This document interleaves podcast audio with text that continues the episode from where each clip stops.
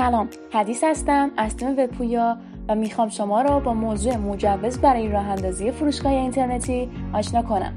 بسیاری از افراد تصور می‌کنند که پیش از راه اندازی فروشگاه اینترنتی باید مجوزهای مختلفی بگیرن شرکت ثبت کنم و یا انتظار یک پروسه طولانی و پیچیده را دارند اما خبر خوش اینه که موضوع مجوز اصلا پیچیده نیست بلکه با ثبت نام در چند سایت شما می‌تونید به صورت کاملا قانونی حرفه‌ای کسب و کار خودتون رو شروع کنید. توی این پادکست با ما همراه باشید تا شما را با تمام مجوزهای لازم برای یک فروشگاه اینترنتی و نحوه دریافت اون آشنا کنم.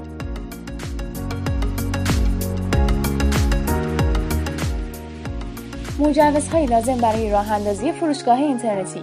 برای ساخت فروشگاه اینترنتی گرفتن تمام مجوزها الزامی نیست اما برای جلب اعتماد بیشتر مشتریان وجود برخی از این نمادها توصیه میشه. در ادامه به سه مورد از مجوزهایی که یک سایت فروشگاهی می‌تونه اونا رو عکس کنه اشاره کردم.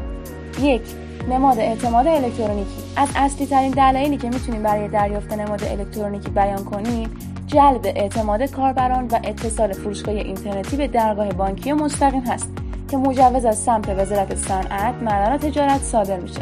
برای گرفتن نماد اعتماد شرایط خاصی نیاز نیست و شما باید به سایت این نماد داتای آر مراجعه کنید. توجه داشته باشید که برای دریافت این نماد باید ابتدا سایت فروشگاهی خودتون رو راه اندازی کنید و چند محصولات پیشفرض اولیه رو توی اون وارد کنید. همچنین یک آدرس با کد پستی و شماره تلفن ثابت در مراحل ثبت نام این نماد از شما دریافت میشه که بعدا بر روی نماد اعتماد وبسایت ما نمایش داده میشه.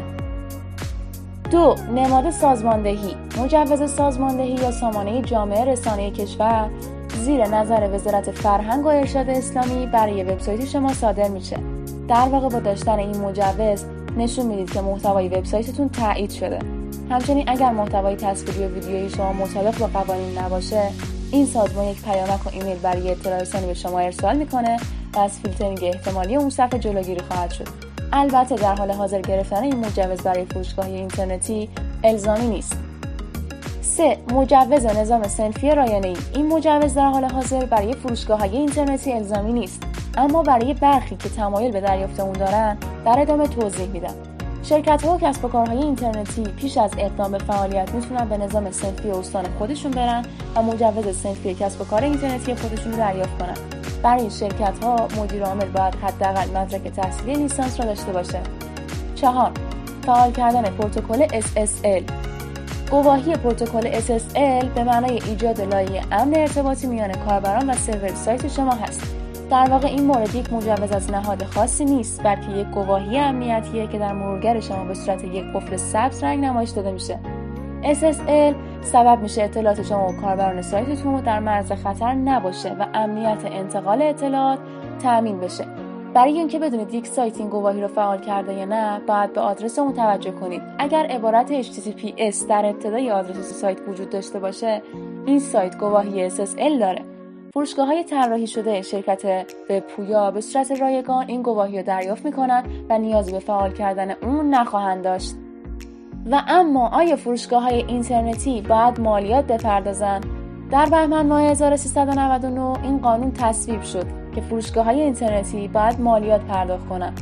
وبسایت هایی که نماد اعتماد دارن باید وضعیت مالیاتی خودشون رو مشخص کنن تا از زمان دریافت نماد الکترونیکی مالیات اون محاسبه بشه.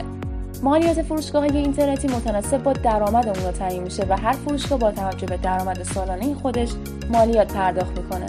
شاید بگویید با گرفتن این نماد مجبور پرداخت مالیات هستیم اما باید بدونید که به سبب بیاعتمادی هایی که کلاهبرداری های اینترنتی باعث اون شدن مردم به سختی به فروشگاه های اینترنتی فاقد این اعتماد می‌کنن پس بهترین کار دریافت این برای جذب مشتری بیشتر و جلب اعتماد کاربران هست. متشکرم که تا انتهای پادکست منو همراهی کردید. پاینده و برقرار باشید.